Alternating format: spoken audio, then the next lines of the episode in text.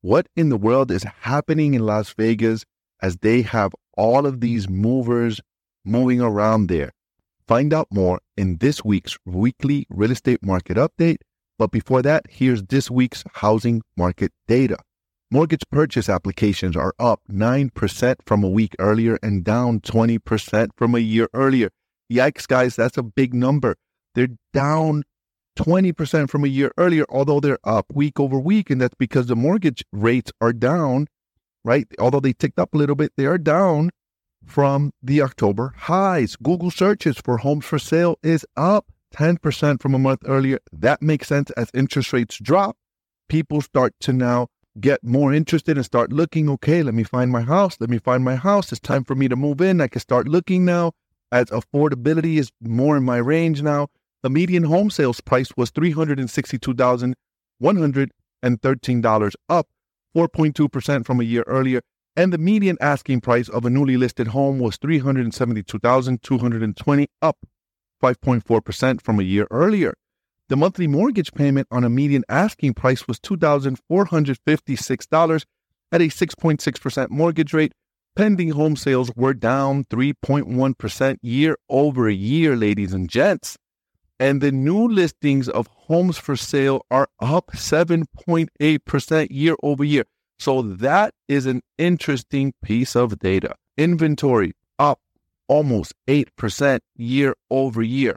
What do you guys attribute that to? I'm going to leave that questions for you in the comment. I'll address it in a moment. Active listing dropped 2.4% from a year earlier, the smallest decline since June. Homes that sold were on the market for a median of 44 days and 23.2% of homes sold above their final list price, according to Redfin. Now, new listings of homes for sale up 7.8% year over year. What will that do to the market? Interesting. In January, 7.8% increase year over year. In this January, as cold as it is across the country with this cold snap, we have inventory going up. What do you think of that? Well, I think that as inventory continues to rise and interest rates don't come down fast enough, we are going to see some more softening in certain markets. Guys, inventory high, prices come down. Interest rates high, prices come down.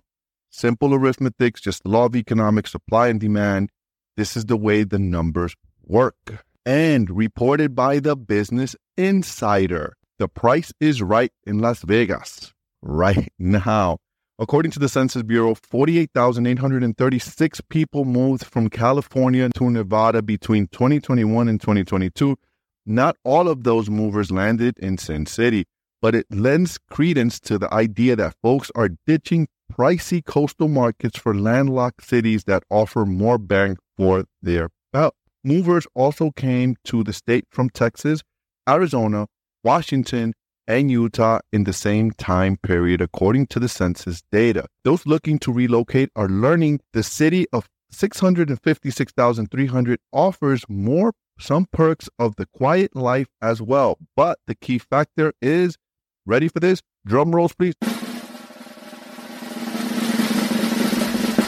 Affordability. That's what it's coming down to. People are moving because of affordability. I've been talking and driving this point down. Interest rates high, prices high, affordability out the window. So people are moving to where the puck is, where housing is affordable. The high cost of living is driving many people out of where? California. Even the wealthiest are leaving there, says. For quite some time, the people that were leaving California were lower income individuals, but more recently, those who are very wealthy are leaving to get out of the tax challenges and get out of the regulation. Chairman and CEO of Coldwell Banker Premier Realty, Bob Hamrick, told Business Insider Las Vegas has been the benefactor of that. End of quote. And real estate isn't the only thing that's cheaper. Too, said groceries, gas, and even movie tickets are less pricey in Vegas. If you're not investing in Vegas, you might regret it. Las Vegas real estate agent Andrew Arevalo told Business Insider in November, citing the city's relative affordable and rising status amongst movers is going to be the new LA, I don't even call it Las Vegas anymore. I call it Las Fornia. I don't know what that means, but that's interesting. So this is an interesting article. People moving to Vegas, people living LA, man. I love you guys in California, my peeps. I know I got a bunch of you that listen to me and, and watch my content there. But guys, you know it is what it is there, man is not the most investor friendly state. It's not a tax friendly state. And that's why you your net migration is negative year in and year out. Over the last three to five years, your net migration has been negative. More people are leaving California because of the regulation and the tax issues and how challenging it is to do business there. Um, and on top of that, it's also a sanctuary city. You have a homeless issue. Yikes, guys! You know it is what it is, man. People are going to want to leave there. No one wants to live in those type of conditions. Most people don't want to live, and those of you that do, respect to you. And this has been your weekly real estate market update. I'll see you guys next week. Peace out.